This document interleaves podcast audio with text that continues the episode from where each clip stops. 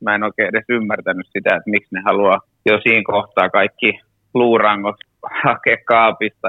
Miten syntyy huippudiili? Kuuntelet Kaupan tekijät podcastia. Ohjelmaa yrityskaupoista ja ilmiöistä kauppojen ympärillä. Ohjelman juontaa talouselämälehden toimittaja Maija Tamminen. Tervetuloa kuuntelemaan Kaupan tekijät podcastia. Olen talouselämän toimittaja Maija Tamminen ja toimin tämän podcastin juontajana. Miten tehdä hyvä yrityskauppa? Se on aiheena tässä jaksossa. Siitä mulle kertoo ensimmäisenä enkelisijoittaja ja Exit-kirjan kirjoittaja Matias Mäenpää Liipiltä. Matias asuu Luxemburgissa ja auttaa ensivaiheen yrityksiä, mutta kolme vuotta sitten hän oli tilitoimistoyritys Pappila Penkkala Groupin osaomistaja ja toimitusjohtaja. Matias myi yhtiön norjalaiselle ohjelmistotalo Vismalle yhdessä Jouni Pappilan ja Pasi Penkkalan kanssa. Tervetuloa podcastiin Matias. Kiitos, kiitos. Kaikki kuulijat eivät ehkä tunne Pappila Penkkala Groupin tarinaa. Minkälainen yritys oli kyseessä ja miksi sinä alun perin lähdit mukaan siihen?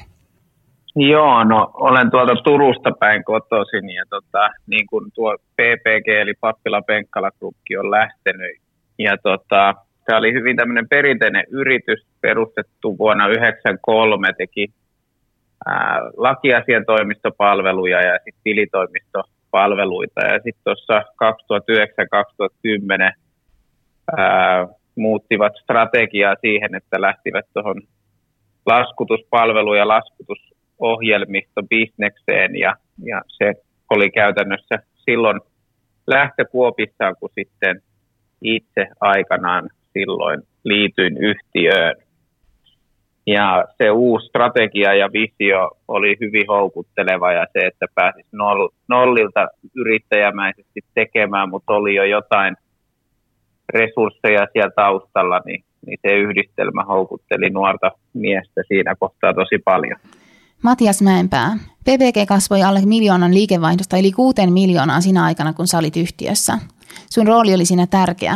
Nousit viidessä vuodessa myyntitehtävistä toimitusjohtajaksi ja hankit yhtiöstä omistusosuuden. Mitä muutoksia sä teit, että PPGstä tuli niin nopeasti kasvava?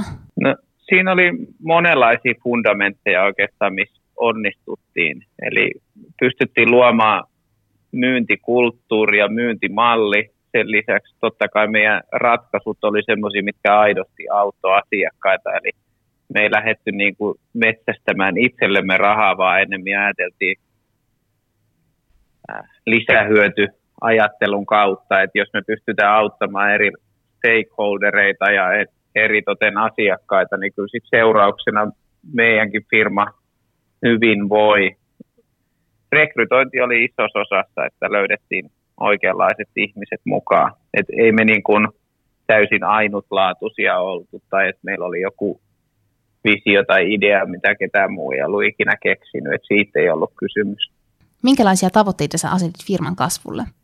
No jos ajatellaan vuosittaista kasvua siinä kohtaa, kun itse oli ollut, ollut ehkä kaksi vuotta talossa, niin, niin jotenkin alkoi silloin näkemään paremmin, että mitä me voidaan tässä tehdä. Että 35 prosenttia oli semmoinen liikevaihdon kasvu, mitä me vuositasolla tavoiteltiin ja sitten oli erilaisia numeraalisia, että 10 000 asiakasta tulee näin monessa vuodessa ja, ja näin edespäin. Että kyllä tavoitteiden asetanta on todella, todella tärkeää ja ne ei voi olla pelkästään lyhyen aikavälin tavoitteita. Esimerkiksi jos startup tavoittelee, että mä haluaisin mukaan enkelisijoittaja ja jos Business Finlandkin vähän laittaa tähän rahaa, niin se voi olla yksi niistä stepeistä, mutta pitää olla myös se pidempi näkymä siitä, että mihin tämä yhtiö on menossa. Että on aika vaikea johtaa esimerkiksi henkilöstöä. Että jos henkilöstö tietää, että yritys on kovaa menossa johonkin suuntaan, mutta eivät tiedä mihin, niin siinä tulee aika paljon semmoista näkymätöntä työtä, mikä ei siinä kohtaa sitten tapahdu. Eli suunta pitää olla selvä kaikille. Matias Mäenpää, oliko se yrityskauppakin teille siis alusta asti selvä osa suunnitelmaa? Sä, Jouni Pappila ja Pasi Penkkalahan sekä muut, osakkaat myitte PPGn Vismalle 2017. Joo, eli jos sitten niinku omaa tota polkua laskee, niin itse olin ollut siinä kohtaa sit seitsemän vuotta talossa ja jos mietitään yrittäjän peru, yrityksen perustajia, Pappilaa ja Penkkalaa siis luonnollisesti, niin se oli jo vuodesta 1993 ollut, että sehän oli ollut heidän niin kuin elämäntyönsä, niin, niin ei sitä kyllä voi sanoa, että se exit oli semmoinen primäärinen tavoite tai että sinne, sinne kohtaan niin kuin mennään. Että ennemminkin se tiedostettiin, että jos me onnistutaan siinä, mitä me tehdään ja tuotetaan sitä lisäarvoa asiakkaille ja henkilöstölle, yhteistyökumppaneille, niin seurauksena, kun yritys kasvaa, niin todennäköisesti siitä myös kiinnostuu sitten muut toimijat.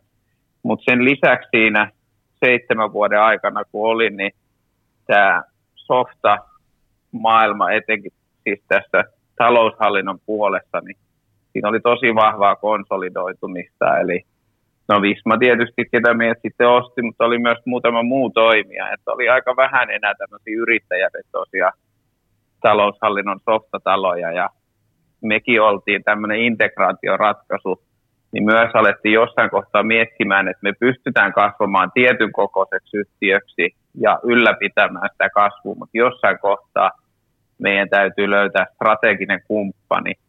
Tarkoittaa se sitten sitä, että me ollaan sen yhtiön kanssa samassa omistuksessa tai ei, mutta todennäköisesti se tarkoittaa sitä, jotta sen yhtiön liiketoiminta kasvaa. Ja nyt kun katsoo sitten pari vuotta sen jälkeen, kun se kauppa tapahtui, no kolme vuotta sitten, mutta ajatellaan vaikka nyt tilinpäätös, tilinpäätöksen kautta, niin, niin tämä yhtiö, mikä oli jotain 6-7 miljoonaa vaihtoa silloin, niin on yli tuplannut liikevaihtonsa tässä lyhyessä ajassa, kun on tullut osaksi Vismaa. Eli siinä ne synergia-asiat, mitä silloin pohdittiin, mitä yhdessä voidaan löytää, niin, niin ne sieltä löytyy.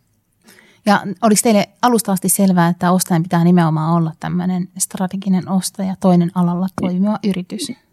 Joo, ehdottomasti. Eli miten sit, jos mennään vähän siihen yrityskauppaprosessiin, mikä nyt on aikamoinen kokonaisuus, mutta me ihan äh, silloin, kun tuli ensimmäistä kiinnostusta, niin, niin, tota, niin haluttiin kuitenkin sitten mikä on tosi tärkeää mun mielestä on se yritys pieni, keskisuuri tai, tai iso, niin ei lähde niin kuin pelkästään neuvottelemaan sen kanssa, ketä nyt keksii ensimmäisenä suhun ottaa yhteyttä. Että vaikka isot yhtiöt on ostamassa, niin he ämmettaa tiimissä tai, tai jos on toinen yrittäjä, niin nekin on vain ihmisiä, eikä välttämättä ole edes ajatellut, että tuolla voisi olla mahdollista tämä yritys ostaa, niin selvittää markkinoilta vähän laajemminkin, että mitä mahdollisuuksia siellä on. Että ei lähde vaan sen ensimmäisen, ketä koputtaa oveen, niin pelkästään sen kanssa neuvottelee. Ja me tehtiin tämmöinen ihan lista, että itse tietysti tunsin niin kuin Suomen osalta markkinan tosi hyvin, niin tehtiin tämmöinen ehkä 15 firman lista ja kontaktoitiin nämä sitten yrityskauppavälittäjän kautta konsultin brokerin tämmöisen Translinkin kautta, niin tota, he kontaktoi sitten ja, ja sitten sieltä löytyikin enemmän kiinnostusta ja näin. No miten teillä ihan konkreettisesti alkoi nämä kauppaneuvottelut? Mikä oli se hetki, kun avasitte puheen? No se tuli oikeastaan sillä tavalla kivasti, kun meillä oli hirveän tärkeänä arvona tämä proaktiivisuus meidän firmassa ja yksi yksi kovimmista tapahtumista Suomessa, Nordic Business Forum, niin sieltä tietysti oltiin yhden ketjullisen kanssa aina läsnä ja, ja siellä oli sitten näitä, kiitos suomalaisen startupin Prellan, niin oli tämmöisiä tota, kahvitauoilla aina mahit järjestää vartin tämmöisiä nopeita verkostoitumistapahtumia ja siellä oli sitten tuon Visman Ari-Pekka Salovaaran nähnyt, että hänkin oli täällä Prella-äpissä niin sanotusti tarjolla ja täppäsi vartin myöten ja hän hyväksyi sen ja sitten siinä ihan yleisesti sparraltiin ja juteltiin alasta ja tapana itsellä vähän heittää semmoisia kokeiluja siinä, niin sitten vähän testaili, että voisiko tässä olla epäsuorasti, että kiinnostusta jutella strategisesta yhteistyöstä ja tai seuraavana päivänä sitten tulla Norjasta suunnasta jo kalenterikutsu ja sitten se lähtikin vauhdilla se prosessi eteenpäin. Minkälaiset nämä kauppaneuvottelut olivat sulle toimitusjohtajana henkilökohtaisesti? Minkälainen kokemus? No ne oli todella, todella intensiiviset ja tuli tehtyä jotain asioita varmasti oikein, mutta myös varmasti semmoisia asioita, että mitä tekisin ehkä toisin, jos semmoinen tilanne tulisi, tai ehkä se alustava työ. että onneksi me päätettiin ottaa ammattilainen ns. meidän tämmöiseksi MTA yrityskauppaa osastoksi, koska aluksi itse asiassa mä olin tosi ärsyntynyt, että he halusivat tietää kaiken ja mä en oikein edes ymmärtänyt sitä, että miksi ne haluaa jo siinä kohtaa kaikki luurangot hakea kaapista ja kaikki ihmeen KPI, avainluvut ja, ja näin, mutta sitten kun meillä oli se ensimmäinen parin tunnin möötte potentiaalisen ostajan kanssa, niin sieltä tuli just ne kysymykset, mitä tämä Translinkki halusi tietää. Ja jos meillä ei olisi ollut tätä kumppania, niin mä olisin sanonut ainakin kymmenen kertaa siinä neuvottelussa, että tähän meillä ei ole tällä hetkellä vastausta, että mä palaan tähän ja se ei välttämättä anna maailman paras kuvaa siihen, että missä kunnossa sun liiketoiminta on, jos sulle ei tule niin kuin sekunnissa sieltä vastaus. Ja se oli tosi kiva ne siinä saman tien antaa jopa niin, että kun sieltä tuli kysymys, niin vastata, että no se on tässä meidän seuraavalla slaidilla ja kääntää se ja näin, että valmistautuminen on tosi tärkeää. Tuommoiseen neuvotteluun ei voi kyllä mennä soitellen sotaa.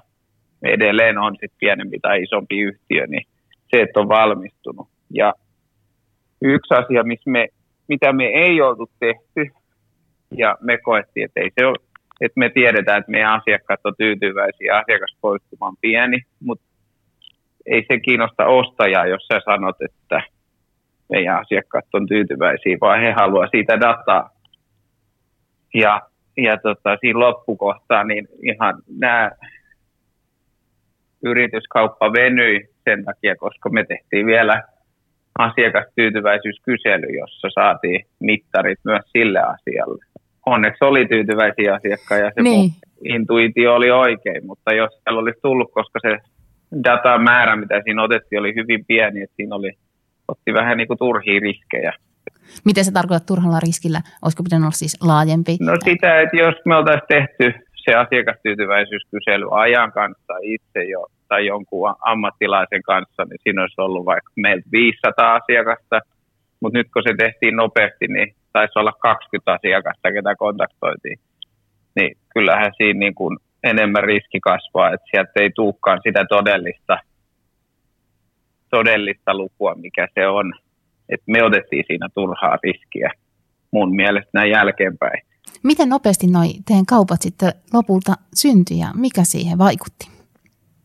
No normaalisti mä en ole tästä nyt mitään niin kuin tutkimusta lukenut, että kuinka kauan yrityskaupat kestää, mutta itse asiassa kollegani Antti Kivirannan kanssa tehtiin tämmöinen exit-kirja tässä viime syksynä ja, ja siinä on 15 erilaista yrittäjätarinaa nollasta sitten exittiin, niin kyllä yrityskaupat yleisesti on yllättävänkin pitkiä prosesseja ja ne voi kokonaan keskeytyäkin vaikka puoleksi vuodeksi tai vuodeksi ja sitten taas uudestaan palataan tanssilattialle ja katsotaan, että miten kemiat sujuu. Mutta meillä se oli erilainen, eli kun näitä ehdokkaita sitten tuli muutama, niin he oikeastaan kiritti toisiaan, kun tuli tämmöinen NS-huutokauppatilanne ja siinä tuli kiire niin kuin napata tämä keissi heidän osaltaan. Eli nämä neuvottelut, että päästiin niin kuin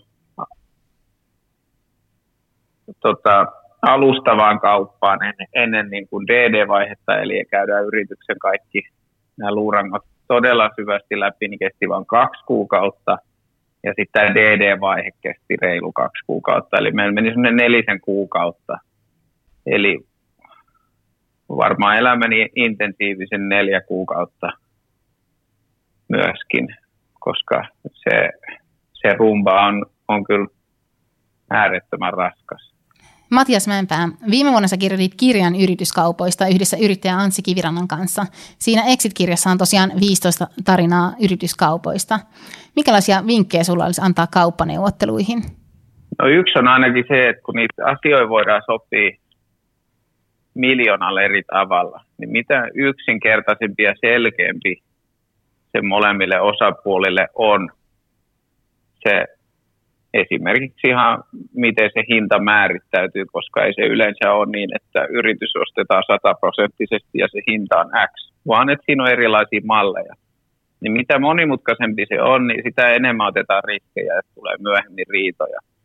Meille se malli oli hyvin, hyvin yksinkertainen ja meillä se, se naimisiin meno onnistui tosi hyvin ja sekä myyjät että ostajat oli tyytyväisiä – niin se nyt on ainakin yksi.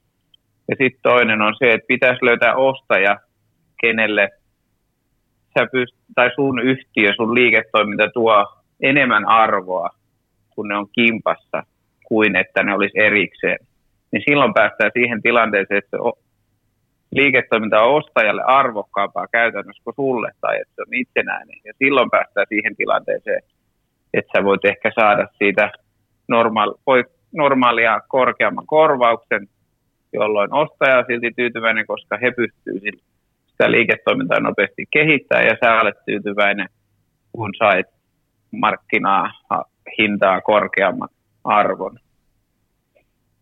Ja sitten ehkä semmoinen psykologinen sopimus, että kyllä mä siihen ehkä panostaisin enemmän, että kun siinä on hirveä kiire ostajalla ja myyjällä ja pitää saada niin kuin homma pakettiin, niin kuitenkin käytettäisiin aikaa jo ennen sitä sainausta tai heti sen jälkeen. Että mitkä itse asiassa ne odotusarvot sieltä ostajalta on. Että älä oleta sitä, että mitä ostaja haluaa sillä yhtiöllä tehdä, vaan sitten pitäisi keskustella, että mitä ne sillä haluaa, koska kun ymmärrys molemmilla puolilla on parempi, niin yleensä silloin myös asiat sutvautuu paremmin ja myös ostajan puolelta ehkä se, että miten yrittäjä kokee sen asian, koska se on vähän niin kuin oma lapsi kuitenkin enemmän tai vähemmän, niin että miltä se tuntuu luopua siitä ja miltä se tuntuu se tulevaisuus siinä yhdessä. Ja jos se olisi vaikka näin, että se ei tunnu hyvältä, niin sitten tehdään niin kuin vähän semmoinen kevyt suunnitelma, että miten siitä luovutaan. Että ei aina vaan sovita paperilla ja mietitä niitä hinta-asioita ja sitten kaikki muut asiat vaan oletetaan.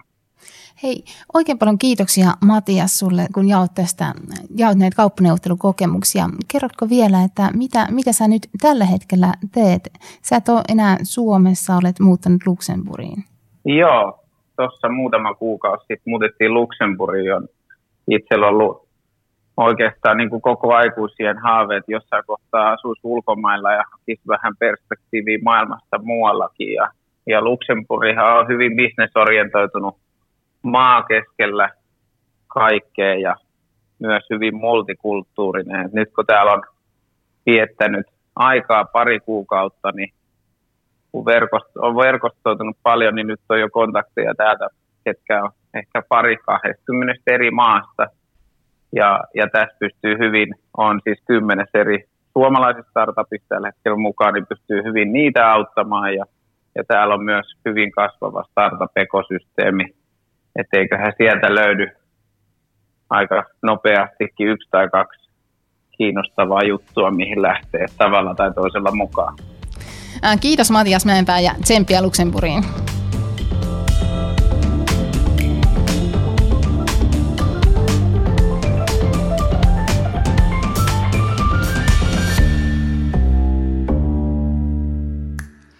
Kasvuyritykset on tosiaan oma lukunsa, mutta entä perinteiset PK-yritykset?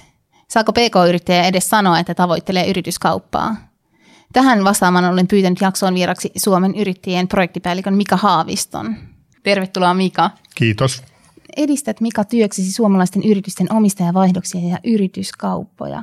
Tarvitseeko jokainen yrittäjä irtautumissuunnitelman?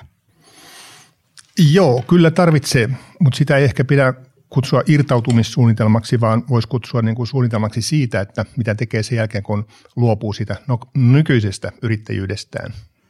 Saako Suomessa oikeastaan sitten sanoa avoimesti yrittäjänä, että tavoittelee yrityksensä myyntiä? No tota, kyllähän se varmaan saa sanoa, mutta niin yrittäjät kyllä niin kuin arkailee sitä syystä tai toisesta. Pelätään ehkä, että asiakkaat pelästyy, henkilöstö karkaa, rahoittajat miettivät rahoittajan roolinsa uudelleen ja sitten alihankkijat niin kuin miettivät tilannetta. Et se on niin kuin semmoinen niin kuin syy, että sitä ei kerrota, sitä niin kuin pantataan sitä ajatusta siitä tai niin kuin sen yrityskaupan kaupan paljastamista, että olen tekemässä yrityskauppaa, niin pidempään ja pidempään. Ja se on tietynlainen ongelma.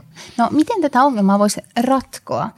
Usein sanotaan, että hyvä yritys kannattaa pitää myyntikunnossa koko ajan tai hyvä yritys on myyntikunnossa koko ajan. Eli sellaisen yrityksen saa myös kaupaksi. Mitä oikeastaan tämmöinen myyntikunto sitten PK-yritykselle tarkoittaa?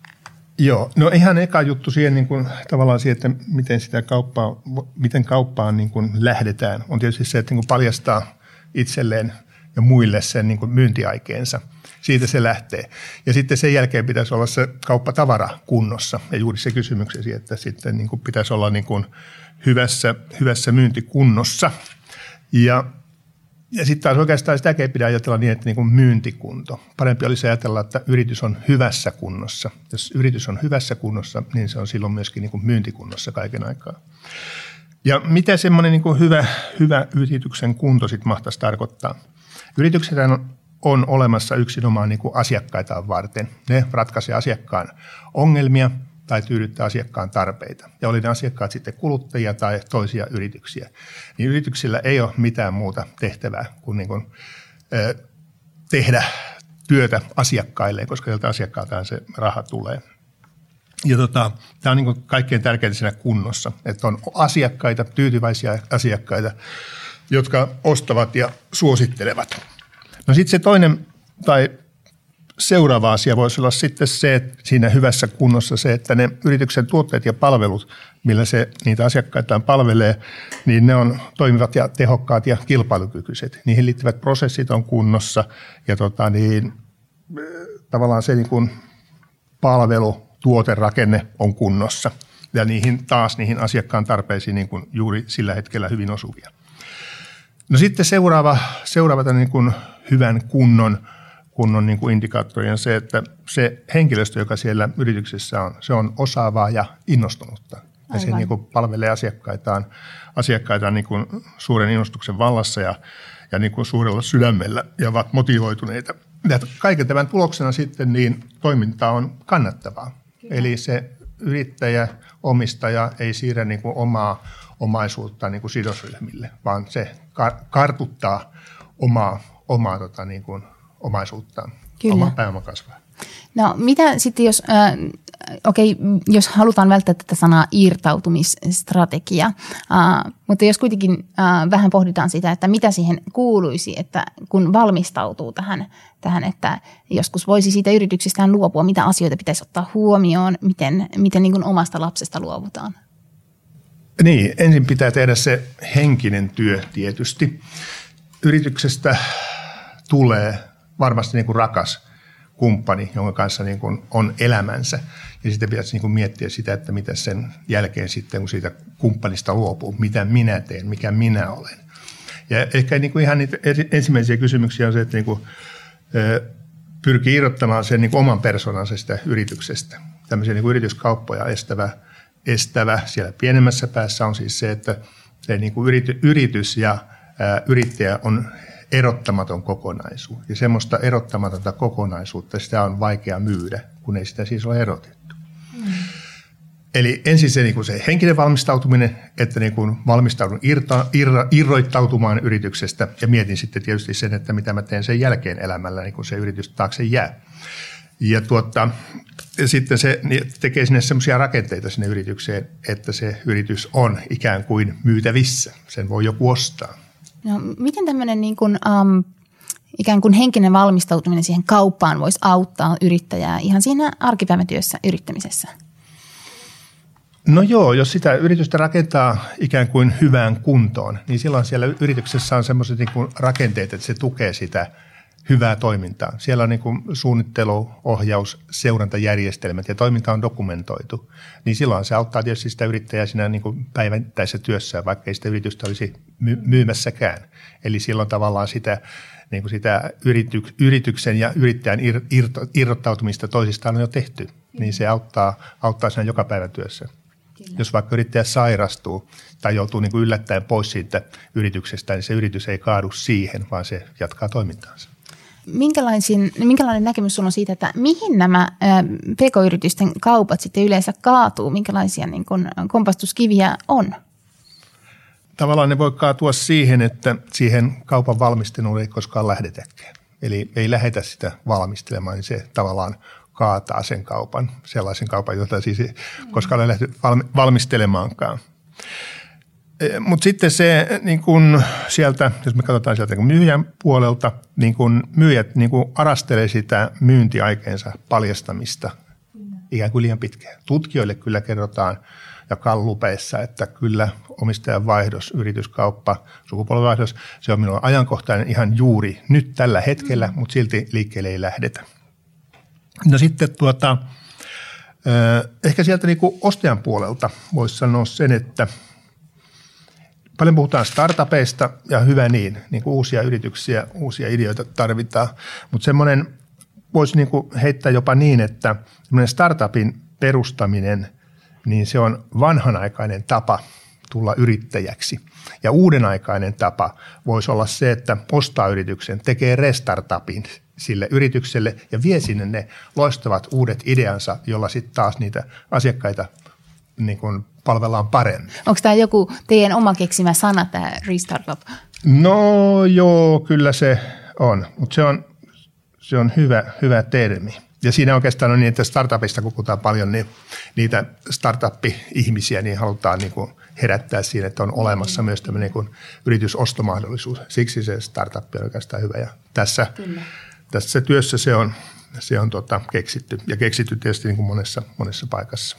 Tota, no mitä tämmöisiä perusvirheitä pitäisi ainakin välttää, kun lähtee kauppaa, kauppaa suunnittelemaan? Tuossa me aiemmin lähetyksessä kuultiinkin tuolta Matiakselta muutama vinkki tähän, että joo, että käänny neuvonantajan puoleen. Joo, ja se kiinnitin siihen erityistä huomiota ja olin siitä niin kuin, totta kai iloinen, koska tässä, tässä niin kuin näihin yrityskauppoihin on sellainen, että se on niin kuin ainutkertainen tapahtuma usein yrittäjälle ja siihen ei kyllä kannata niin kuin ominpäin lähteä. Ja kannattaa käyttää niin kuin asiantuntijaa. Yritysvälittäjät on sitä varten, että ne välittää yrityksiä. Ja tässä Matiaksen tapauksessa niin Matias korosti voimakkaasti sen välittäjän roolia, että se kauppa meni eteenpäin ja kulki. Ja se on niin kuin sellainen asia, mitä ei voi niin kuin liikaa korostaa.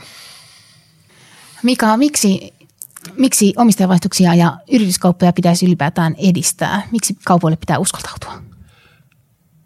Joo, se tavallaan niin kuin omistajavaihdosten niin kuin edistäminen, niin se on niin kuin merkittävää monestakin, moneltakin kannalta. Mutta se on totta kai se niin kuin yrittäjän kannalta, että niin kuin yrittäjä, yrittäjä sitten saa siitä niin kuin palkinnon siitä työstään, minkä on tehnyt, niin kuin yrityskaupan tai siitä maksettavan rahan muodossa, mutta sitten myöskin niin kuin asiakkaiden kannalta, yritykset kun on pelkästään asiakkaita, asiakkaita varten, niin semmoiset niin turhat epäjatkuvuuskohdat jää niin kuin asiakkaalta pois, jos yritykset niin kuin jatkaa toimintaansa ja kehittyy. Koska asiakkaiden tarpeethan ei poistu sillä, että niin kuin joku toimija siitä, siitä niin kuin kentästä poistuu, vaan sitten asiakas hakee ne niin kuin ratkaisunsa ja tarpeittensa tyydyttäjät niin kuin jostain, jostain muualta. Ja sitten taas se mitä se niin kuin on kumuloitunut siitä asiakkaasta, se tietämys yritykselle, niin se voi niin kuin jatkaa ja rakentaa sitä yritystä niin kuin e-, edelleen, kehittää sitä, totta kai niiden niin kuin muuttuvien asiakastarpeiden mukaan. No sitten tässä on vielä tämmöisiä niin kuin yritysten uudistumisen kilpailukyvyn, kasvun ja kansainvälistymisenkin näkökulmasta niin kuin merkitystä. Että kun saadaan niin kuin uusi, uusi yrittäjä, joka on niin kuin aikaisempaa vaikkapa kielitaitoisempi ja kansainvälisesti, kansainvälisesti niin kuin asioita katsova, niin hän saattaa viedä sen niin kuin kokonaan uudelle tasolle sen yrityksen, te, tehdä niin kuin yrityksestä vaikka vientiyrityksen. Mm. Ja sitten vielä se tavallaan, kun, kun se yrityskanta Suomessa on nyt hyvin mikroyritysvaltainen, niin mm. tavallaan niin kuin, jotta yritykset kasvaisivat, ne voivat kasvaa niin kuin myös yritysoston kautta, myös pienet yritykset, niin että sitten sinne, sinne, sitten niin kuin sinne keskisuurten yritysten joukkoon tulisi niin kuin enemmän yrityksiä, jossa sitten taas tehtäisiin niin kuin enemmän yrityskauppaa siitä syystä vaan, että siellä on enemmän volyymia, mistä Kyllä. sitten tehdä. Kyllä, eli haaste on kasvattaa pienistä yrityksistä ähm, keskisuuria yrityksiä. Se on se iso haaste ja tähän tämä teidän Restartup-ajatus kanssa Se ja juuri se, että niin kuin kasvu, kansainvälisyys, kansainvälistyminen voi olla se niin kuin, tavallaan omistajavallisuus väline siihen, oli sitten yrityskauppaa tai sukupolvenvaihdosta. Kiitos keskustelusta Mika Haavisto ja kiitokset myös kuulijoille. Tämä on Kaupantekijät podcast ja tämän uuden podcastin uusi jakso ilmestyy aina joka toinen perjantai.